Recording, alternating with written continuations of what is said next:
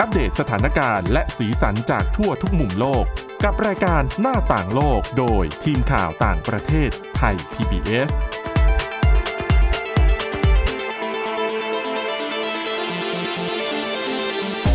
สวัสดีค่ะ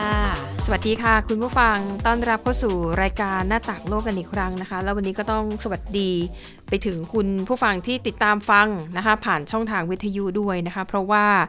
นับตั้งแต่นี้ไปนะคะ คุณผู้ฟังสามารถติดตามรายการของเราเนี่ยนอกเหนือจากชุดเดิมที่เป็นไทย PBS Podcast แล้วเนี่ยก็สามารถฟังผ่านจุฬา Radio Plus ซึ่งเป็นสถานีวิทยุ แห่งจุฬาลงกรณ์มหาวิทยาลัยได้ด้วยนะคะ คลื่น FM 101.5 นะคะ ก็ติดตามได้ทุกวันจันทร์ถึงวันศุกร์เวลา 10นาฬิกา30 นาที รวมถึงสถานีวิทยุที่คุณผู้ฟังกำลังฟังอยู่ขณะนี้ค่ะสำหรับวันนี้พบกับคุณจิรชตาเอี่ยมรัศมีและดิฉันสวรักษ์จากวิวัฒนาคุณค่ะ ค่ะ วันนี้สวัสดีคุณผู้ฟังด้วยนะคะ วันนี้มีเรื่องราวค่อนข้างจะหลากหลายนะอืมทั้งเรื่องของผลวิจัยที่เอ่อระยะหลังเนี่ยมีความกังวลกันเยอะใช่ไหมว่าการเข้ามาของ AI เดี๋ยวจะมาแย่งงานคนหรือเปดิล่าฉันรู้สึกเหมือนขู่ทุกวัน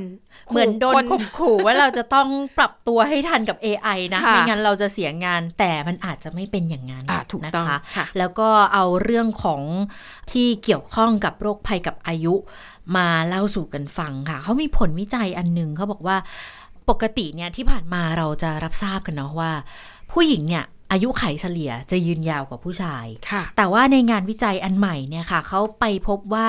ช่องว่าง ความห่างของอายุไขเนี่ยระหว่างเพศระหว่างเพศชายกับเพศหญิง มันค่อยๆ ลดน้อยลงละ คือไม่รู้ว่าอาจจะด้วยการแพทย์ที่มันจเจริญก้าวหน้าขึ้น หรือมันมีปัจจัยอะไรที่มันทำให้ความห่างกันของอายุไขเนี่ย มันค่อยๆที่จะหดแคบลงนะคะ คือจริง ๆ แล้วอะจนถึงตอนนี้เขาก็ยังหาคำตอบไม่เจอด้วยซ้ำนะว่าทำไมผู้หญิงอะถึงมีอายุไขเฉลี่ยมากกว่าผู้ชาย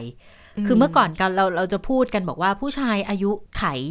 สั้นกว่า อาจจะเป็นเพราะว่าผู้ชายใช้ชีวิตที่โลดโผนกว่าใช่มีความเสี่ยงใช่มากกว่านู่นค่ะนี่ แต่ถ้าเกิดว่าในความเสี่ยงที่มันเหมือนเหมือนๆกันน่ะ ก็ยังพบว่าผู้หญิงก็ยังอายุยืนกว่าอยู่ดี เขาก็เลยแบบ ไม่แน่ใจเหมือนกันว่ามันเกิดจากปัจจัยอะไรกันแน่จะพันธุกรรมหรือจากอะไรนะคะ แต่ว่าการวิจัยใหม่ที่เขานำเสนอออกมาเนี่ยค่ะ มันเป็นการทบทวนข้อมูลการเสียชีวิตในช่วงปี 1990 ถึง 2010 ก็คือช่วง 20 ปีนะ แล้วก็พบว่าช่องว่างของอายุไขเนี่ย มันค่อยๆ หดแคบลงค่ะ เขาเอาสถิติของสหประชาชาติที่สหประชาชาติเนี่ย มีข้อมูล 194 ประเทศเลย เอามา แล้วก็เอามาแบ่งกลุ่ม โดยใช้ปัจจัยที่มันส่งผลต่อเสียชีวิตแบ่งเป็นกลุ่มประเทศได้หลาย ๆ กลุ่มนะคะ แล้วก็เทียบข้อมูลกัน 1990 กับ 2010 ปรากฏว่ากลุ่มประเทศในทุกๆ คลัสเตอร์ที่เขาแยกปัจจัยเนี่ยแนวโน้มอายุยืนยาวกันมากขึ้นนะ แล้วก็ความห่างระหว่างความอายุยืนของเพศชายเพศหญิง ลดลงใกล้เคียงกัน ค่าเฉลี่ยของโลกค่ะ เพศหญิงจะมีแนวโน้มที่อายุยืนกว่าเพศชายอยู่ประมาณ 4-5 ปี แต่บางประเทศอย่างสมมติรัสเซียค่ะรัสเซียเนี่ยผู้หญิงอายุยืนกว่าผู้ชาย บางทีอะ อาจจะถึง 10 ปีเลยนะ อันนี้เป็นสิ่งที่เขาค้นพบแล้วก็ยังไม่ชัดเจนว่าทำไมมันถึงต่างกันได้มากขนาดนี้นะคะแต่อย่างค่ะที่บอกชีวภาพไหม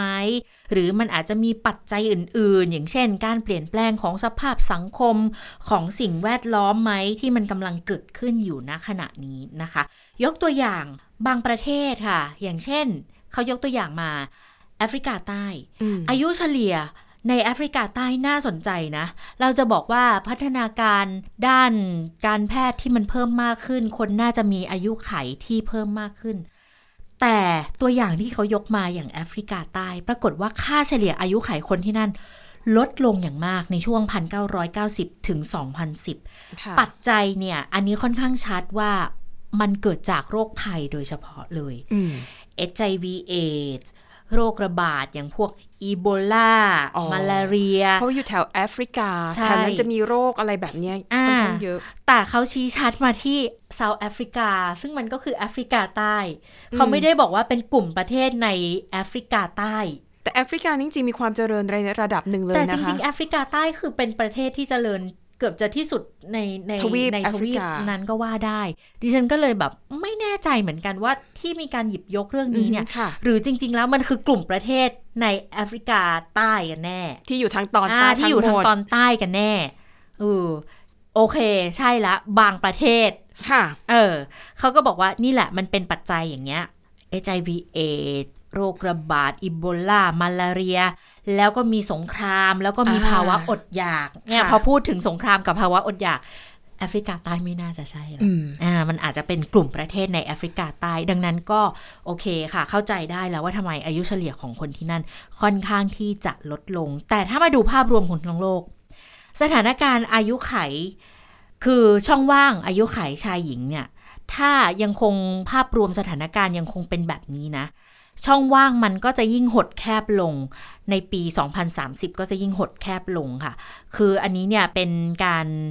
คาดการณ์เอาจากนักวิจัยของมหาวิทยาลัยอัลคาลาแล้วก็มหาวิทยาลัยบาร์เซโลนาในสเปน แล้วก็ผู้เชี่ยวชาญจากออกซฟอร์ดด้วยนะคะ เขาก็บอกว่าไม่ว่าจะประเทศรายได้ต่ำรายได้สูงแนวโน้มตอนเนี้ยมันเหมือนกันค่ะ คือถึงแม้ว่าเมื่อเวลาผ่านไปแล้วเนี่ย ประเทศที่เขารายได้สูงแนวโน้มอายุขัย เขาจะสูงกว่าประเทศที่รายได้ปานกลางหรือรายได้ต่ำแต่เมื่อเวลาผ่านไป แนวโน้มความห่างมันจะค่อยๆ ลดน้อยลงอืมแต่ว่าในภูมิภาคอย่างพวกออสเตรเลีย ยุโรป หรือว่าอเมริกาเหนือเนี่ยนักวิจัยเขาคาดการณ์เหมือนกันนะว่าอัตราการเสียชีวิตของผู้สูงวัย จะลดต่ำลงอย่างมีนัยยะสำคัญในปี 2030 ถึงแม้ว่าเหตุการณ์เอ่อ สาเหตุการเสียชีวิตอันดับต้นๆเนี่ยก็จะยังเป็นโรคภัยที่มันเกิดจากความเสื่อมของร่างกายก็ตามอืมนะคะ แต่ทีนี้ประเทศที่จะยังคงยึดครองอันดับต้นๆของตาราง แล้วก็ยังคงยึดดัชนีชี้วัดความมีอายุยืนต่อไปอีกหลายปีเลยอะคุณลองทาย ญี่ปุ่น อ่าใช่ค่ะ แน่นอน อันดับหนึ่งเลยญี่ปุ่นค่ะ อันดับสองรองลงมาเขาบอกจะเป็นที่ออสเตรเลีย แล้วก็บางประเทศในทางยุโรปตะวันตกนะคะ คือจริง ๆ ในปี 2010 เนี่ยสหรัฐอเมริกาเขาก็เคยอยู่ในอันดับต้น ๆ เหมือนกันนะค่ะแต่เขาคาดการณ์เหมือนกันว่า มันจะเริ่มค่อยๆถอยลงมาประมาณ 2-3 อันดับภายในปี 2030 แล้วสาเหตุก็เป็นเพราะว่าอัตราการใช้ยาเสพติดในสหรัฐอเมริกาค่ะมันเพิ่มขึ้นอย่างน่าตกใจค่ะอืมแล้วเรื่องนี้นี่เองที่มันบั่นทอนความก้าวหน้าด้านสุขภาพของประเทศด้วยนะคะ คือเขาบอกว่า การคาดการณ์นี้เนี่ยฐานข้อมูลมันมันมันมาจากแค่ช่วง 10-20 ปีเท่านั้นเองนะคะดังนั้นอาจจะยังสรุปแบบนั้นมากไม่ได้ เพราะถ้าเกิดว่าไปดูจากสถานการณ์ช่วง 2-3 ปีที่ผ่านมาเนี่ยจากช่วง 10 ปีที่เก็บข้อมูลมา มันมีโควิดไง แล้วพอมันมีโควิดระบาดเนี่ย อายุไขเฉลี่ยในหลาย ๆ ประเทศค่ะลดลงอืมเพราะมันโดนคนเสียชีวิตในช่วงโควิด ไปดึงมีนลงมาไง แล้วมันก็เลยไปกระทบกับช่องว่างของอายุไขระหว่างชายหญิงด้วยไงค่ะเขาก็เลยมองว่า อะ นี่แหละ มันอาจจะเป็นหนึ่งในปัจจัยผันแปร ที่มันทำให้ช่องว่างมันหดลงด้วยแหละ แล้วก็ยังมองว่ามันอาจจะแค่ชั่วคราวก็ได้นะ จากแนวโน้มที่มันควรจะเป็นเนี่ยมันอาจจะเป็นสิ่งที่เกิดขึ้นแค่ชั่วคราว ดังนั้นเขาอาจจะต้องเก็บข้อมูลเพิ่มมากขึ้น แต่เชื่อได้ว่าในหลาย ๆ ประเทศเนี่ยในอนาคตค่าเฉลี่ยอายุไขจะเพิ่มมากขึ้นแน่นอนอือหือแต่การจะพิสูจน์สมมุติฐานนะคะ มันก็คงต้องรอดูกันต่อไป เพราะว่าตอนนี้เนี่ยความท้าทายมันเพิ่มมากขึ้นนะ โควิดเพิ่งผ่านไปก็จริง แต่ตอนนี้ปัจจัย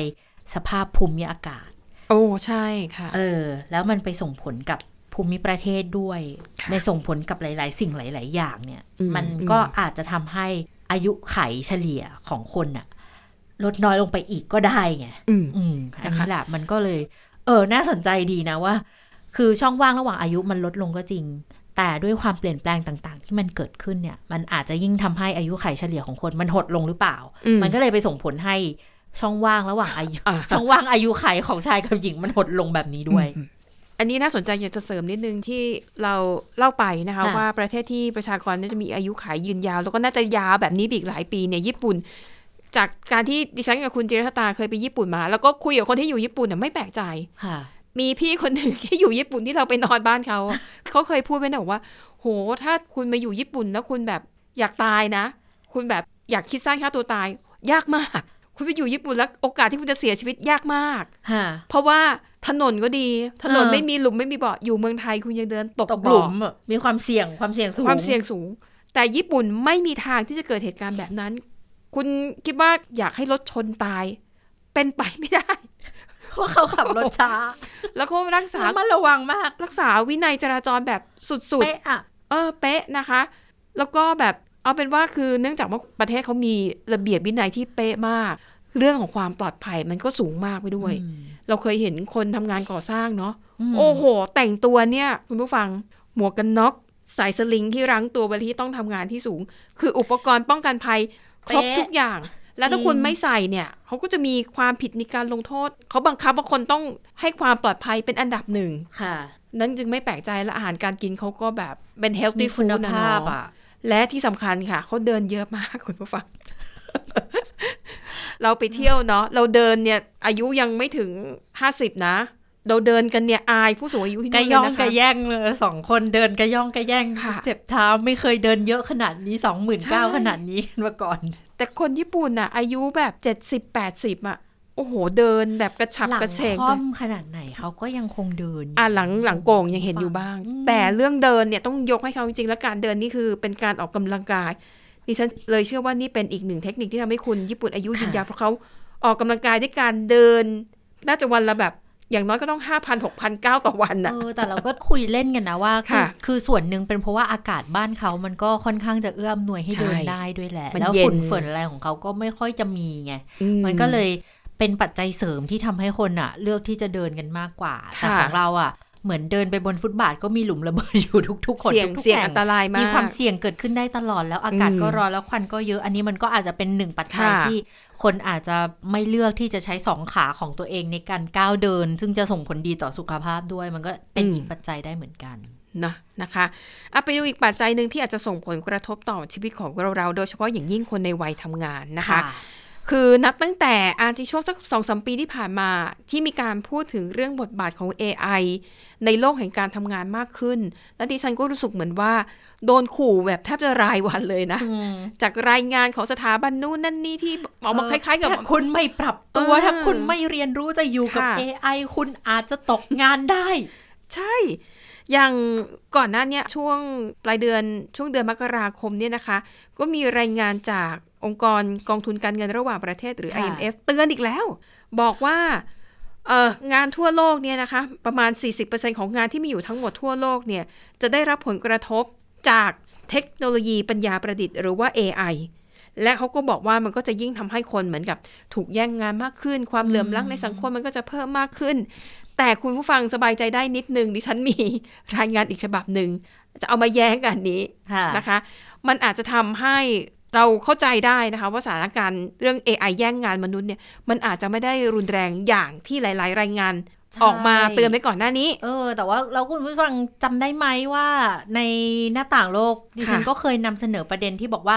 คือมันไม่เชิงว่าจะแย่งงานแต่ว่าการทำงานร่วมกันน่ะอืมจะเพิ่มมากขึ้นค่ะมันอาจจะเป็นลักษณะนี้หรือเปล่าคุณสวรักษ์ใช่แต่เราก็ต้องรู้ว่าจะใช้ AI ยังไงอะค่ะไม่ใช่บอกโอ้ฉันไม่เอาแล้วก็ไม่ศึกษาเลยอืมมันก็มันจะทำให้เราเนี่ยแหละพลาดโอกาสค่ะนะคะ อันนี้เป็นรายงานมาจาก MIT เขาวิจัยเรื่องเกี่ยวกับนี่แหละปัญญาประดิษฐ์โดยเฉพาะ แล้วเขาก็วิจัยออกมาแล้วพบว่า AI เนี่ย มันจะไม่ได้แย่งงานมนุษย์ เร็วอย่างที่หลายๆ รายงานเนี่ยได้อ้างไว้ก่อนหน้านี้ เหตุผลอันเนี้ยฟังแล้วเข้าใจได้ แล้วก็มีความเป็นไปได้สูง นั่นคือเหตุผลทางเศรษฐกิจอืมเพราะว่าถ้าหากคุณจะใช้ AI เข้ามาอะพัฒนาโรงงาน หรือว่าการทำงานในออฟฟิศอะไรสักอย่างหนึ่งมันต้องใช้เงินลงทุนอืม แล้ว AI มันไม่ใช่อัปเดตครั้งเดียวแล้วจบ ค่ะ มันต้องคอยอัปเดตอยู่เรื่อย ๆ เพราะมันก็คือใช่โปรแกรมหนึ่งนั่นเอง ใช่ แล้วค่าใช้จ่ายในการอัปเดตซอฟต์แวร์ หรือในการพัฒนา AI ให้มันแบบอ่าเท่าทันสถานการณ์ตลอดเวลา มันมันก็ไม่เป็นใช่ถูกๆมันเป็นต้นทุนที่สูงนะคะค่ะเอ่อหนึ่งในรายงานที่เผยแพร่ใน MIT เนี่ยนะคะเขาบอกว่าเมื่อคำนวณมาแล้วเนี่ยนะคะ การนำ AI เข้ามาใช้ในงานบางอย่างเนี่ย มันอาจจะทำให้บริษัทหรือองค์กรนั้นเนี่ยประหยัดต้นทุนไปได้แค่ 23%เท่านั้นอืมเมื่อเทียบกับเงินที่คุณต้องจ่ายให้กับพนักงานที่เป็นมนุษย์ ซึ่งเขาดูแล้วเนี่ย คือมันไม่น่าจะคุ้มอะค่ะ ก็คือเอาเงินเนี่ยไปจ้างมนุษย์เนี่ย ผลที่ออกมาได้มากกว่าเงินที่เสียไปให้กับ AI อื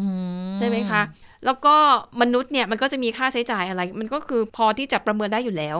อะค่ารักษาพยาบาลค่ะบาดเจ็บ ลาป่วยลานู่นนั่นนี่อะไรอย่างเงี้ย แต่ถ้าเป็น AI เนี่ย ค่าใช้จ่ายในการพัฒนาหรือว่ารักษาเทคโนโลยีมันแบบมันอัปเดตอะ มันอาจจะแพงกว่านั้นก็ได้นะคะค่ะดังนั้นดูแล้วเนี่ยเขาก็เลยมองว่า อย่าเพิ่งไปวิตกกังวลมากนักนะคะ แน่นอนแต่มันก็จะมีบางสายงานที่มีความเสี่ยงสูง อย่างเช่น งานที่มันเกี่ยวกับคอมพิวเตอร์ หรือว่าอ่าเกี่ยวกับการคำนวณซึ่งคอมพิวเตอร์เนี่ย ถ้าวางโปรแกรมดีๆ มันก็คำนวณได้แบบ รวดเร็ว แล้วก็แม่นยำกว่ามนุษย์อย่างแน่นอน แต่มันไม่ใช่ทุกสายงาน เขาบอกว่าโดยเฉพาะอย่างยิ่งไอ้พวกภาคบริการอ่า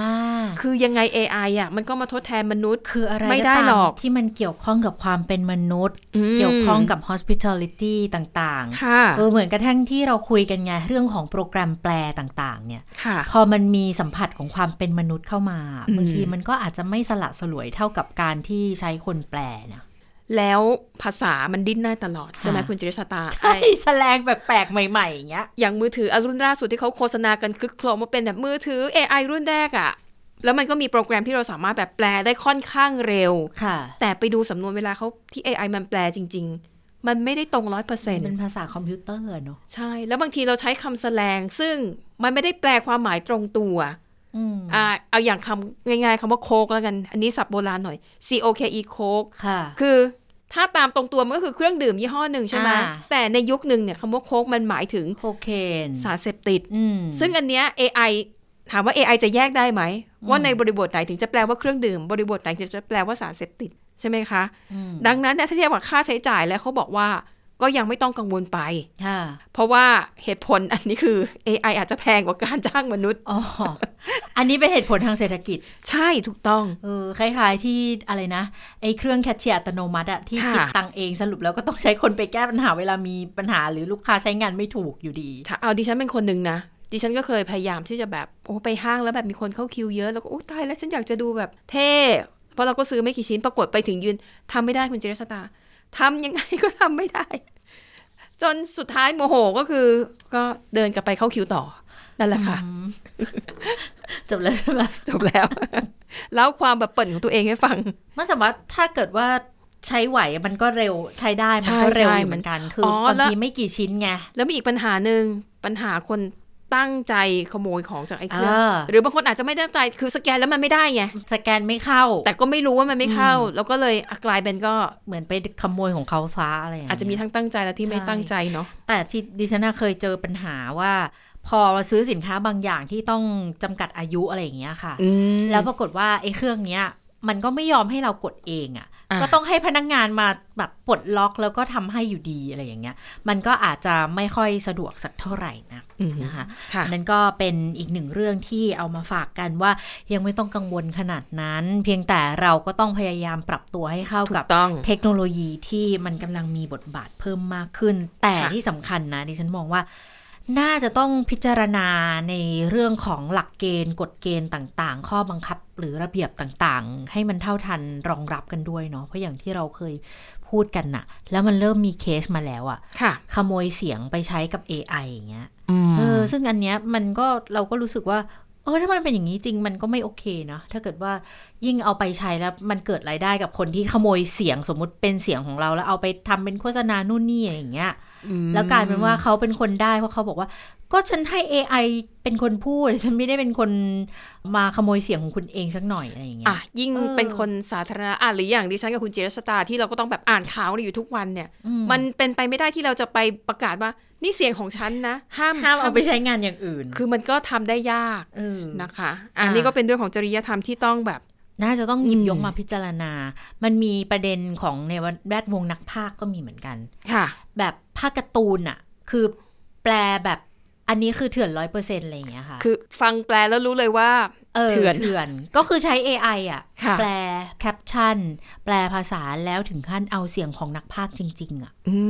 มไปพากย์ค่ะ กับการ์ตูนที่มันเถื่อนแบบเนี้ย ซึ่งอันนี้แหละมันเป็นสิ่งหนึ่งที่อาจจะต้องหยิบยกขึ้นมาพิจารณาอืมนะค่ะ ปิดท้ายเดี๋ยวพาไปเที่ยวกันหน่อยค่ะคุณผู้ฟังรู้จักถ้ำบาตูที่มาเลเซียไหมคุณสวรักษ์รู้จักไหมไม่ แล้วถ้าเกิดบอกว่าเป็นถ้ำที่ด้านบนเนี่ยเขาจะมีวิหารฮินดู อยู่ใกล้ๆกับกรุงกัวลาลัมเปอร์ค่ะ แล้วก็มีบันไดซึ่งเป็นบันไดทาสีรุ้งเออ อันเนี้ยน่าจะพอคุ้นๆกันอยู่เนาะเพราะว่ามันเป็น สถานที่ที่ภาพอะเป็นที่รู้จักมากคนค่ะชอบไปถ่ายรูปแล้วลงอินสตาแกรมเพราะว่าสีสันมันสวยงามดี เขาจะอัปเกรดขึ้นแล้วค่ะค่ะโอ้ถ้ำนี่ไม่ใช่แค่ 400 ปีนะ ขออภัย 400 ล้านปี อันนี้คือคือเขาประเมินว่าตัวถ้ำนะค่ะอายุเยอะ แต่วัดเนี่ยก็คือเป็นวัด ของทางฮินดู ค่ะ แต่ก็อายุคงไม่เท่ากับตัวถ้ำหรอกค่ะ เพียงแต่ว่าสิ่งที่กำลังจะบอกคือเขากำลังจะอัปเกรด คือปัจจุบันเนี่ยถ้าไปเนี่ย ก็จะมีบันได อืมขึ้นไปต้องขึ้นบันไดไปเกือบเกือบสามร้อยขั้นอะค่ะถ้าเกิดอยากจะไปเอ่อสักการะหรือว่าไปไปเยี่ยมชม ต้องมีแรงศรัทวิหฮินธาดูข้างบนต้องศรัทธาอย่างรุนแรงอย่างแรงกและล้าแข้งขาต้องไต่ดีกระไดขึ้นไปค่ะแต่ตอนนี้เนี่ยทางวัดอะค่ะเขาก็กำลังจะพิจารณา ไม่ใช่กำลังจะละเริ่มละ เริ่มลงมือก่อสร้างติดตั้งลิฟต์ขึ้นไปค่ะ เพื่อที่จะเพิ่มจำนวนคนให้ขึ้นไปข้างบนอืมได้เพิ่มมากขึ้น แล้วมันจะค่ะเป็นการอำนวยความสะดวกด้วยไงว่า คนชราที่เขาอยากจะขึ้นไปดูอะแต่มันขึ้นไม่ไหวอะค่ะบันไดมัน 272 ขั้นน่ะค่ะ ปีนไม่ไหวจริง ๆ หรือว่าคนพิการคนที่ขาดโอกาสต่างๆ ค่ะ ก็หลังจากเนี้ยก็สามารถที่จะขึ้นลิฟต์ไปได้ถ้าเกิดว่าก่อสร้างเสร็จนะอืมลิฟต์แล้วก็เป็นอะโถงอเนกประสงค์ค่ะ มูลค่าการก่อสร้างอยู่ที่ประมาณ 265 ล้านบาท แต่เขาไม่บอกว่าค่าลิฟต์เนี่ย มันจะอยู่ที่เท่าไหร่นะอ๋อแต่เชื่อค่ะได้ว่าพอทำเสร็จแล้วอะค่ะ ก็จะทำให้คนได้ไปเที่ยวชมสถานที่แห่งนี้มากยิ่งขึ้นด้วยถ้ำบาตูเนี่ยอยู่ไม่ห่างจากกรุงกัวลาลัมเปอร์สักเท่าไหร่คุณผู้ชม คุณผู้ฟังแล้วที่ผ่านๆมาค่ะ เมื่อก่อนเนี่ยก็คงเป็นถ้ำแล้วก็เอ่อบันไดไม่ได้เป็นสีสันอะไรมากมายหรอกอืมแต่เขาต้องการที่จะเพิ่มจำนวนคนเพิ่มมากขึ้น วิธีการของกรรมการวัดก็คือ ทาสีอืมบันได 200 กว่าขั้นเนี่ย ให้เป็นแบบสีรุง้งค่ะแล้วมันก็ได้ผล